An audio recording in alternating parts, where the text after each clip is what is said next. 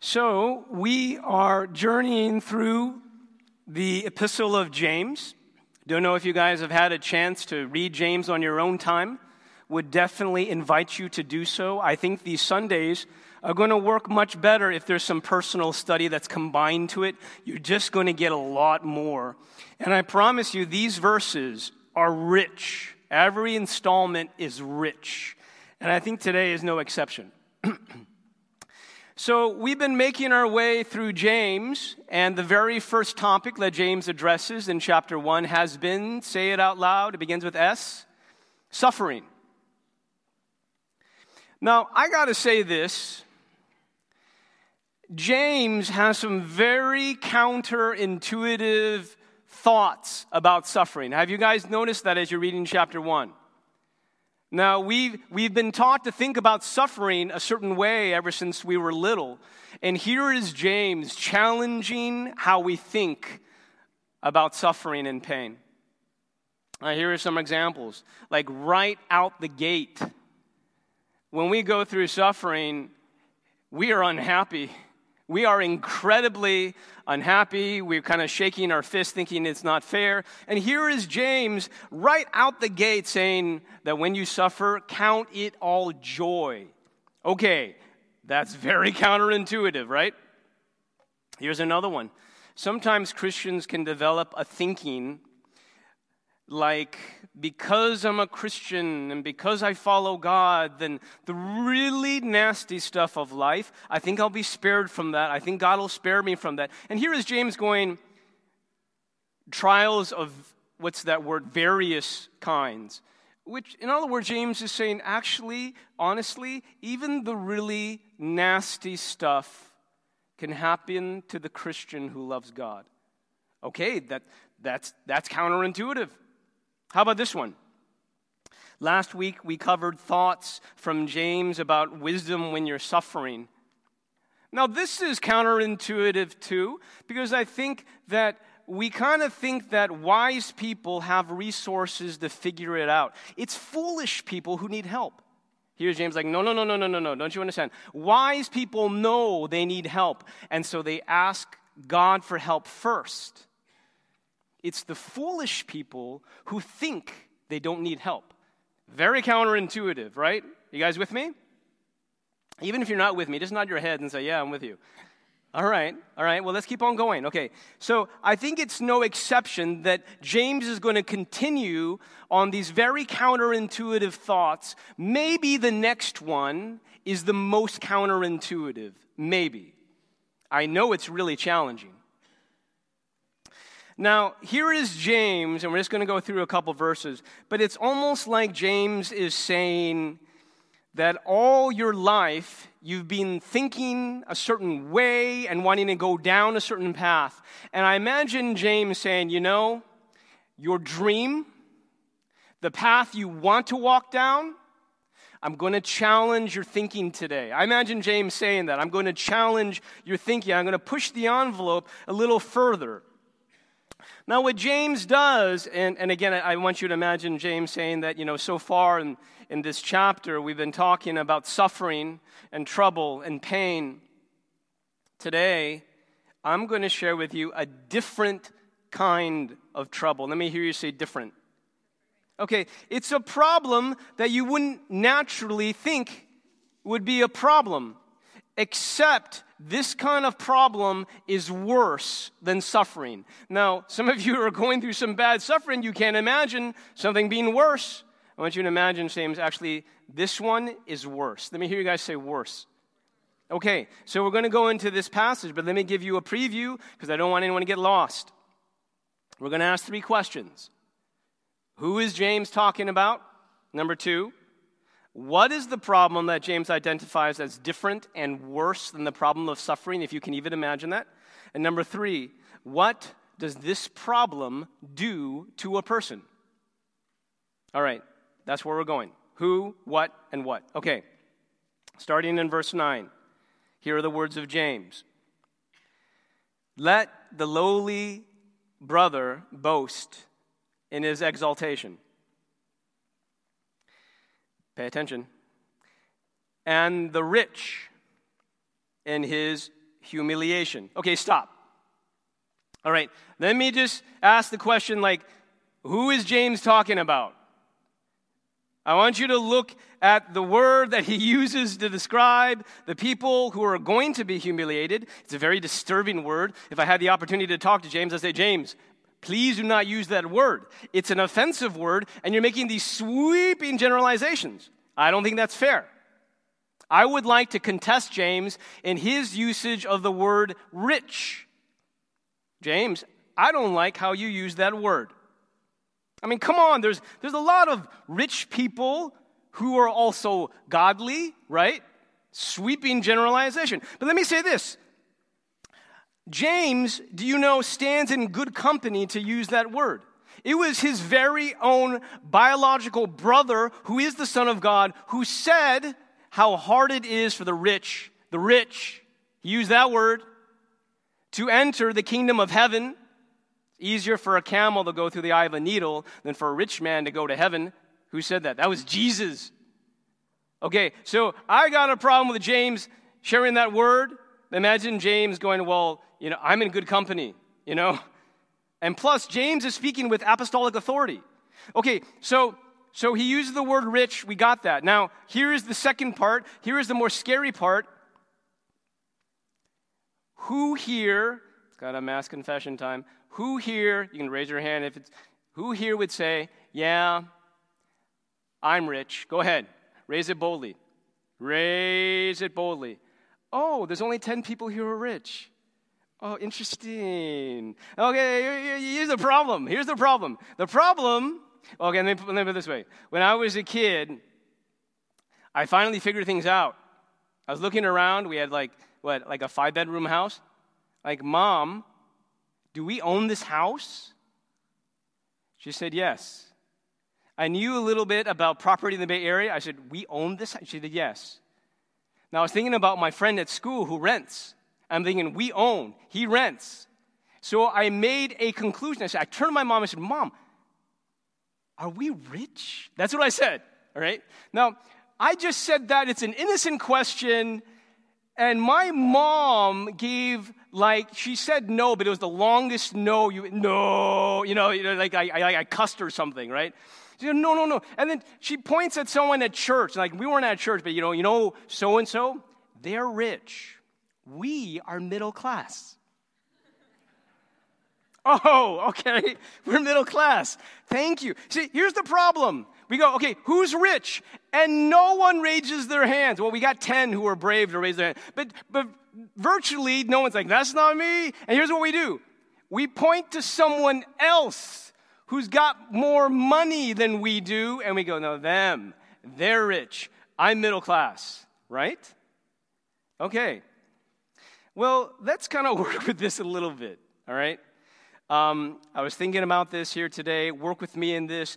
This morning, did people eat well for breakfast? Raise your hand if you ate well for breakfast. Like, like you could have had more if you wanted to have more, and you ate probably more than you should have. Quest, raise your hand. I know you. Come on. Right? Okay. Okay, here's number two. How many of you have food in the fridge? Okay, everyone here, you got food in the fridge, so you're probably not worrying about your next bite. Now, let me, uh, number three, stakes are bigger. How many of you, you don't have to raise your hand, but have had an opportunity for higher education? Let me, let me go even further. How many of you have access to medical care? Okay, guys, I hate to break this news to us, but we're rich. We're rich. Now, look, it's like this if 99% of the world points to the people in this room and says, yeah, they're the rich ones, 99%, okay, chances are we're rich. Okay, we're rich. Now, I'll tell you, I'm, I'm raising my hand. I am rich. I am stink. I can't remember the last time I worried about food. I never worry about food. If I'm hungry, believe me, I eat, okay? And here's the thing I've had opportunities for higher education. I could fall off the stage and there'll be two doctors here to help me, right? You guys would, you guys would help. Or maybe not, maybe not. But my point is, I am rich. And I think The people in this room, just by virtue of where you live and the access you have, can say, Yeah, I'm rich. So let's do this again.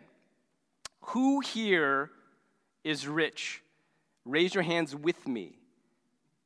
Okay, much better response now. Okay, so whatever problem James is going to address, then it would apply to us, right? It's not them over that person over there, this person. It's us, right? So we're in this together. This applies to us. Yes? Yes. Okay, now here's the problem that James says. Here we go. Now, now, now, here, now imagine uh, we're following James' train of thought. He's like, I'm going to reveal a problem that's different from suffering and as far as I can tell from James, it's worse than suffering. Okay, here it is. He says, the rich, he says, the rich in his humiliation, because like a flower of the grass, he will pass away.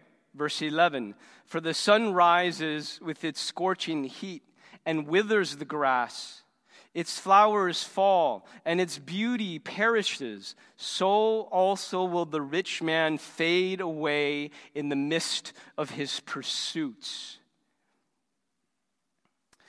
So, okay, what is the problem that James is addressing here that's different from suffering? And James saying, oh, it's even worse. There was a great Puritan preacher by the name of John Flavel, and he wrote in the 1600s, and he shared some brilliant spiritual insight. You could say he was even ahead of his time. But he presents 12 situations that are tremendously dangerous on a spiritual level. Like during these situations, these 12, a person has to be extremely diligent to protect their hearts from corruption. Okay, so he's talking about the dangers of these situations, and he's throwing out dangers like sickness and death approaching and time of persecution. But do you know what the number one trial is that John Flavel identifies? The number one dangerous situation is prosperity. Now, in the context of James, it's the situation of actually having no problems where everything is growing, everything is going well, prosperity. James is saying that that situation is extremely spiritually dangerous. Now, let me ask you do you agree with James? St. Bernard has this great quote. He says, It's very rare to find a humble man in prosperity. That true? Uh, Rain and I are watching a movie on Netflix.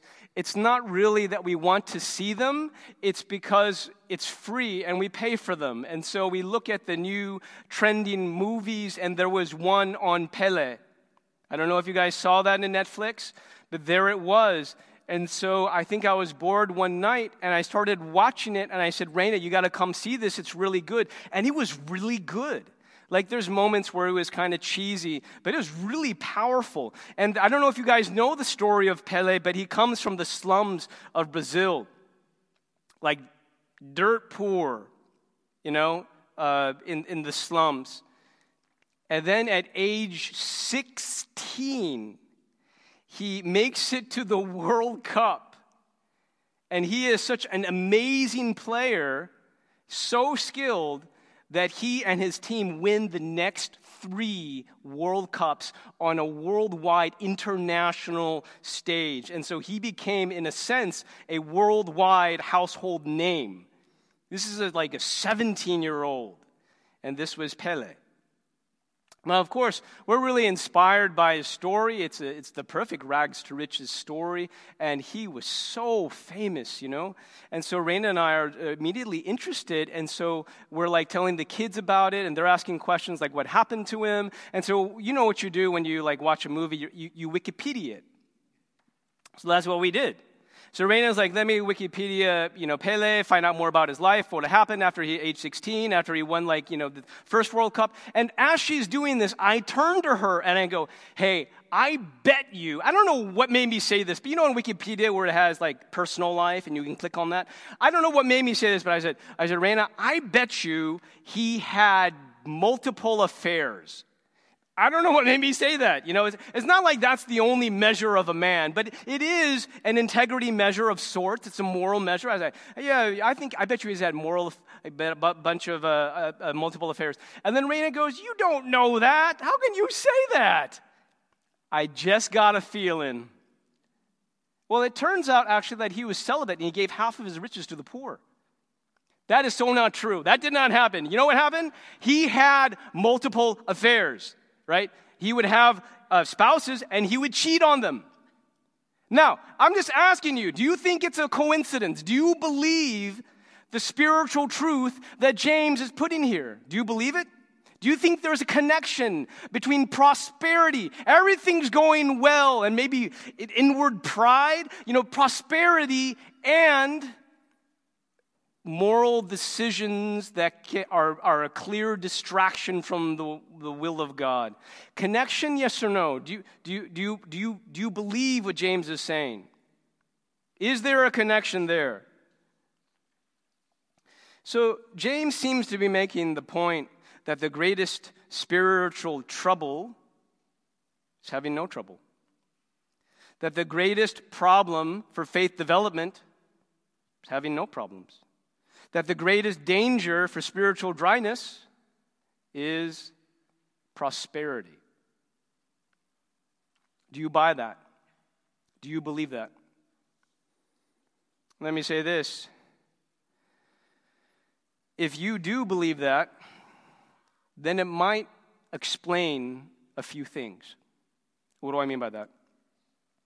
I think a lot of us are in this room and there is some pain going on in our lives. And the desperate prayer of our heart is God, in your mercy, would you please take this pain away? And that's the cry of our heart. That's, that's our prayer. Can it be that James is saying, of course, God can take it away? And perhaps in time he will.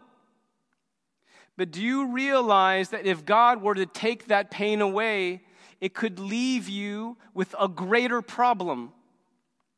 And that is the problem of prosperity that God is trying to, through the pain, get you to go a certain way to become more like Jesus. And if He were to remove that pain, then you would be on a different course, not becoming more like Jesus, but becoming less, more superficial, less deep, loving God less, less committed to His purposes.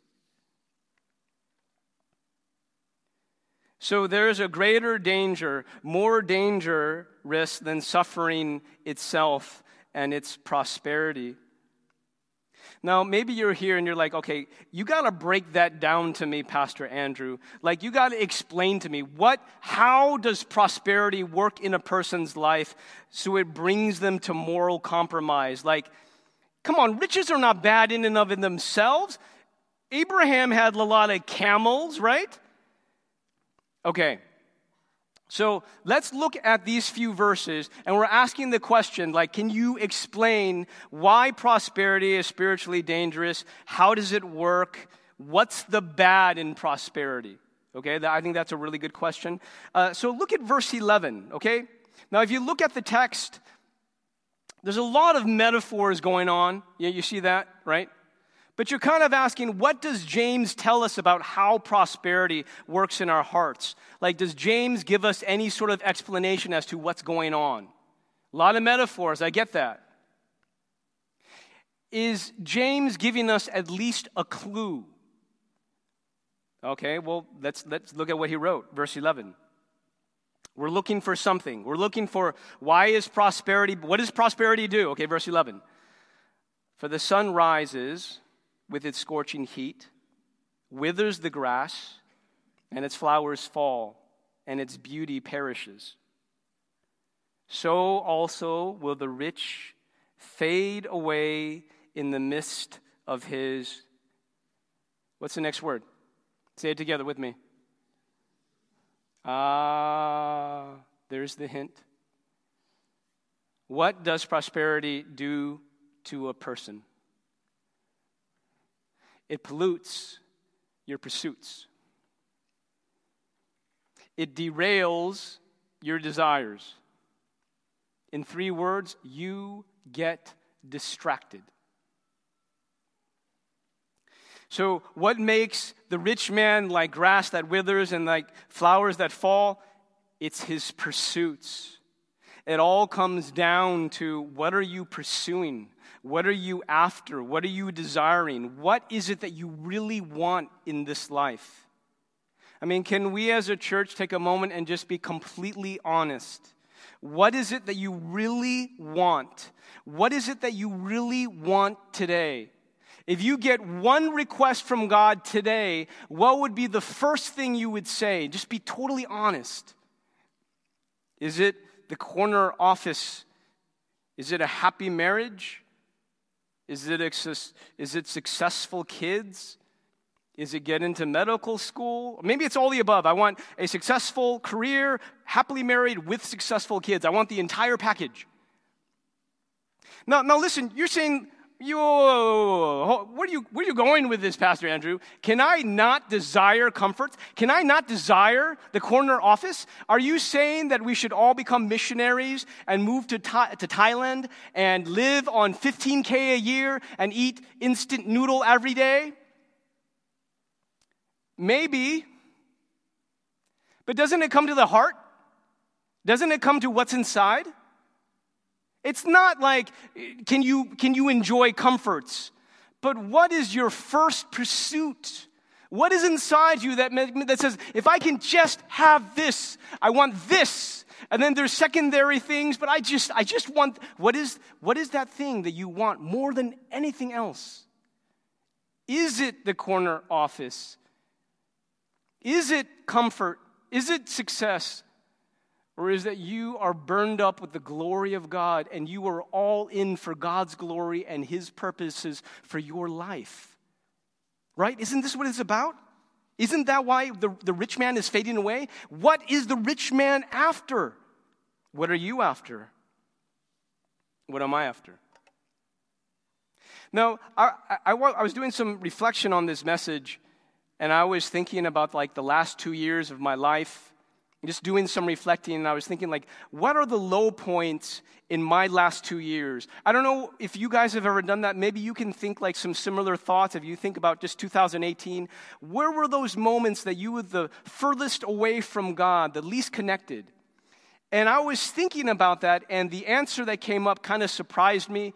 I feel a little silly sharing this with you, but it's, it's just true. The times where I felt least connected to God in 2018, 2017, it was on vacation.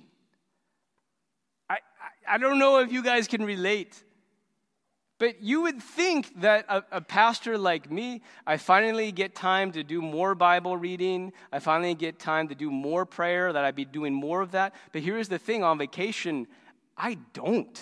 I do less. And it's because, because there's good food, good people, good fun. Who needs God? I'm just being honest with you. Vacation is when I become spiritually dry.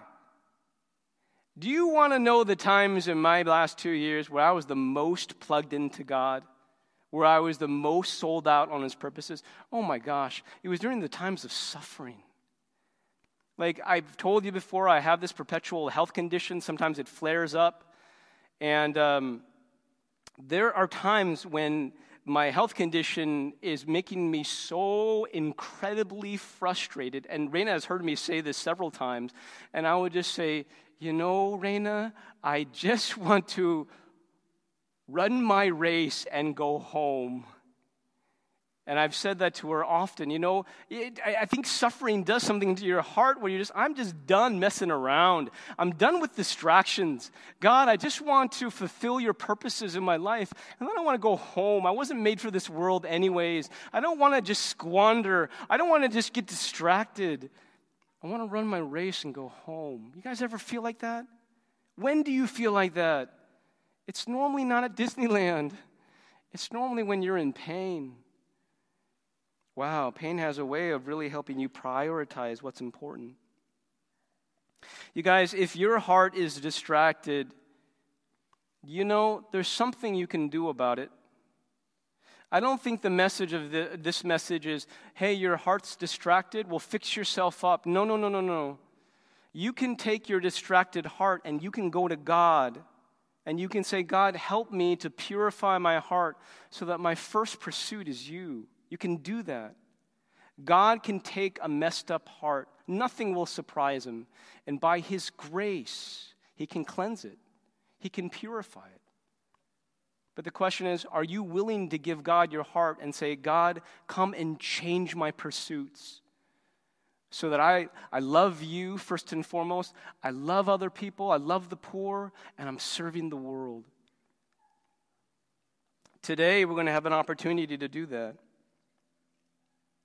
But let's say you're here and you're just being honest Let's say you're here and you're like, okay, Pastor Andrew, you're talking about distractions and, and your first pursuit in life. I'm just going to be honest with you. Maybe you're here, you're like, honestly, God is not my first pursuit. But, Pastor Andrew, you haven't really said anything to compel me. I really don't have any plans to change that. I know it's what I should do, but I'm not really motivated to do it. Why? Because I love my blank, I love my comforts. I don't really want to change because I'm pretty good where I'm at. And maybe you can relate to that. Well, I think I would respond to you really by employing James's reasoning here. And this is not me trying to convince you. Let me just walk through the argument of James. I think this is what James would say to you. So, so, so maybe you're here like, you know, something, yeah, I'm, I am distracted, I'm chasing after other things, but I have no plan to change that. I'm just going to keep on going because really I'm built for prosperity. That's what I want. I'm going for it. And I have God on the side. Okay. Then I think James would say, well, then he's talking about desires, he's talking about pursuits. I think James would say, well, okay, well, what do you want? And maybe, maybe here, you're here today, like, okay, this is what I want. I want the corner office. I want to be married, and I want to have children, I want to be happy. And imagine James, you'd say, oh, Great. Boom. Let's say it's yours. God gives you the desire of your heart. How do you feel? I think you would say, I feel great. I think you would say, I feel wonderful. And then James would say, okay, let's roll the tape 20 years later. God's given you the desires of your heart. You're on the track of prosperity. What's happening? You're saying, well, I'm breaking new levels in my career. Great. I'm vacationing in Hawaii. Awesome. My kids are going to Harvard. Great. People look at me and they want my life. Okay, how do you feel? Great, wonderful. James, like, by the way, those be flowers, but let's continue, okay? So James goes, okay, let's roll the tape. 20 years later, you're still on this prosperity track. What's happening now? He's like, 20 years later? Okay, 20 years later. What am I doing 20 years? I'm, well, 20 years later, I think the issue is health. People say, if I don't have my health, I don't have everything. Okay, so I'm really healthy and I'm retired and I'm traveling around the world and I have relationships and life is still happy. It's an afterglow kind of thing. And James is like, great, wonderful, good health, awesome. And then James goes, and then 20 years after that? And we go, well, I guess I'd be dead unless Google finds a way to prolong my life and uh, tell me what happens right before you die. This is James in his argument. Well, I'm, I guess I'm looking back on my life. I'm looking back on my investments. I'm looking back at what I've invested in and my values and my decisions. And I'm realizing that all those things were for this life, but I can't take any of those with me to what's going to happen to me now. And then James is saying, okay, in that moment when you do die, what happens next? Well, I'm standing before God. And I'm realizing that with Him, I wasn't rich at all. I'm realizing that I made some bad choices. I'm feeling a lot of regret. I'm feeling like maybe I just wasted my life. And James says, For the sun rises with its scorching heat and withers the grass, and its flowers fall, and its beauty perishes so also will the rich man fade away in the mist of his pursuits. What's the theme here? James is saying, like, look, what is going to last? James is saying we got to have an eternal perspective. James is saying, look, you might be on the prosperity track, but it's not too late. You can get off of it. Now, we're not talking about career. It doesn't mean that you leave here and God wants me to change my career. It could be that. But we're talking about the heart. We're talking about time and energy and priorities. We're talking about your pursuit. What is that first pursuit? And now I, I, I, know for a lot of us, you know, we're talking, eh, Pastor Andrew, you talk about 20 years down the line, 20 years down the line. I, I just feel like that's so far away that it doesn't seem relevant. I mean, I, I'm really into my life right now, and you're talking about 50 years from now, or however long I have. It doesn't seem very relevant. Okay. Well, let me try to answer that. Is this relevant? What I'd like you guys to do is, uh, um, what I'd like you to do is just, I like to, I like you to just show me the, the back of your palm. Would you just do that for me? Just humor me a little bit. Would you show me the back of your palm? Now, would you show, show the next person the back of your palm? Yeah, thank you, thank you. And I want you to just go ahead and study that palm and just hold it out like that, okay? You know, it was an interesting thing, the things that I remember of all the lessons that my mom taught me. There was one time I was sitting with my mom and she said, Show me the back of your palm. And I did. And then she took the back of her palm and she put it next to mine. And she said, Look at the back of our hands. Did I say the back of your palm? People don't say that, do they? The back of your hand. Show me the back of your hand. That's what I meant. Um, and here's what she did. Uh, she, uh, there was my hand right here, and there was her hand right here. And then she said, pinch the back of your hand. And so I pinched it. And right away, when I pinched it, all that bunched up skin, the moment I released, went and spread out thin. It just spread out, became, became just smooth, just the moment that I pinched it. And then it's a funny thing. She said, pinch my hand. And I did. And for a fraction of a second, it remained bunched, and then it went smooth. And she turned to me and said, Yeah, that will happen to you when you're older. And I never forgot that. Uh, that I don't know how long ago, well, that was like maybe 25 years ago. I, I, was, in, I was in the car with my children, and we're taking my, my kids all the way to Walnut Creek to go and visit my mom. And uh, it's a long route, and, uh, and you know, there's traffic. And so they can do something which they do on very, very rare occasion is they can whine, you know? And so they're whining about having to go like and see my mom. And here's the thing I, I don't want to tell my kids, you should just do it because dad told you to do it. I actually want to motivate their, their hearts. And so there's been times where I'm like listing reasons, you know, like, well, you know, mom can be fun. Like, if you really try hard, mom can be fun. And if you, you, you, you talk about different things, and mom can be funny. Sometimes mom will say things you don't, and, but none of these things are working. And then finally at the end, I said, look, here's the reason why we need to go. I don't know how much longer we have with Amma. I don't, I don't know if I'm supposed to say that, but I, I, was just laying down the line. I don't know how much longer we have with her. M- Mom is 74, and the time is precious, and the time is short. So I, I, want us to really love on Amma. Can we do that? Okay. Actually, that argument really did work, to be honest with you. They were, they were a lot more motivated. So we went and we, we had conversation with Amma, and then on the car ride home, I'm looking at my mom's hand, the back of her hand. She's sitting right next to me. And at a stoplight, I just grabbed it because the tips are all skewed a certain way. You know, when she holds it straight, her fingertips are going a certain way. And I'm looking at her hand, and no one's pinching it, but it's all bunched up. And for a moment, I was looking at my mom's hand, and I realized what I was saying to my kid is true. The time is short. It just seemed like yesterday that she was giving me that little motivational talk about pinching skin. Now I'm looking at the back of my hands. They look like hers when she gave me that lesson. You guys, the point is the time is short. I, I know some people will say, no, I got 50 years.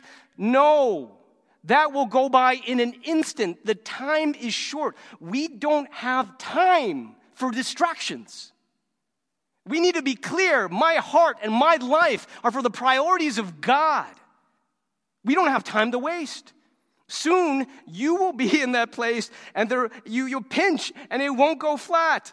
It will be, it will be permanently bunched up. Time is short. We don't have time for distractions. We just don't. I'm remembering that poem that says, Only one life, it'll soon be past. Only what's done for Jesus will last. Have you ever in your life given your heart over to God? Have you ever done that? I, I know you do it in little bits and little places. In a bit, we're going to have communion. And if you have never fully done that, and made a radical break from this track of prosperity where your first pursuit is, I don't know, your comforts, your agenda, there is an opportunity during communion for you to say, God, have all of my heart, have my first pursuit. Now, here's the thing when you do that, you're not saying that you're already there. You're not saying, God, I love you first, confirm it. No. You can bring a divided heart to God and say, God, would you please cleanse it? Now, here's the thing when I pray for you guys, I pray for purity of heart. But you know what I don't pray? I don't pray, Lord, give them suffering so they will have, you know, they'll have clarity on their priorities. I don't pray that for you guys. And I, am not wishing it upon you guys. But would you, with the clarity of James's reasoning, 20 years, 50 years, what matters? God, I want that life, not this life. I want to get off the prosperity track. My heart is yours. No, no, would you be willing to do that? And when you kneel down, you can say, God, here's my divided heart. Cleanse it for your purposes. I don't know, maybe after that there needs to be a plan. Maybe you're going to be reading your Bible more. Maybe you're going to join a home group. Maybe you're going to have more accountability. But it starts with prayer, saying, Here's my heart, God. Take all of me. I cannot make you my first pursuit by myself. You're going to have to do something in my heart. And He will. The question is will you give your heart over to the Lord? I want to leave you these last words of hope.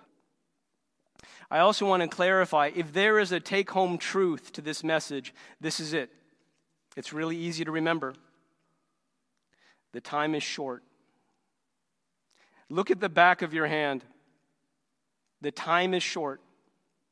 Soon it will be leathery.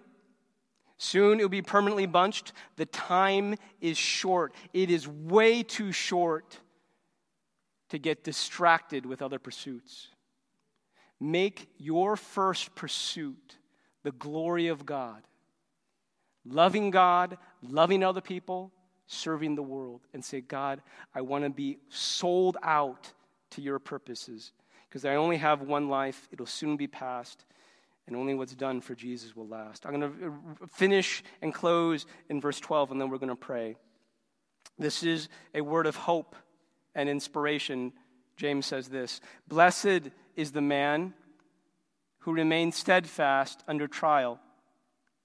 For when he has stood the test, he will receive the crown of life, which God has promised to those who love him. Let's pray. Father, as we come to this communion table, there is an invitation for us to give you our hearts and to say, God, purify my heart. Would you help me? I pray that as people come down, this would be a holy moment. And for many of us, we will remember what we prayed on this day. May you be glorified. May the Holy Spirit come with power. May you convict and grip our hearts. Claim what is yours. In Jesus' name we pray. Amen.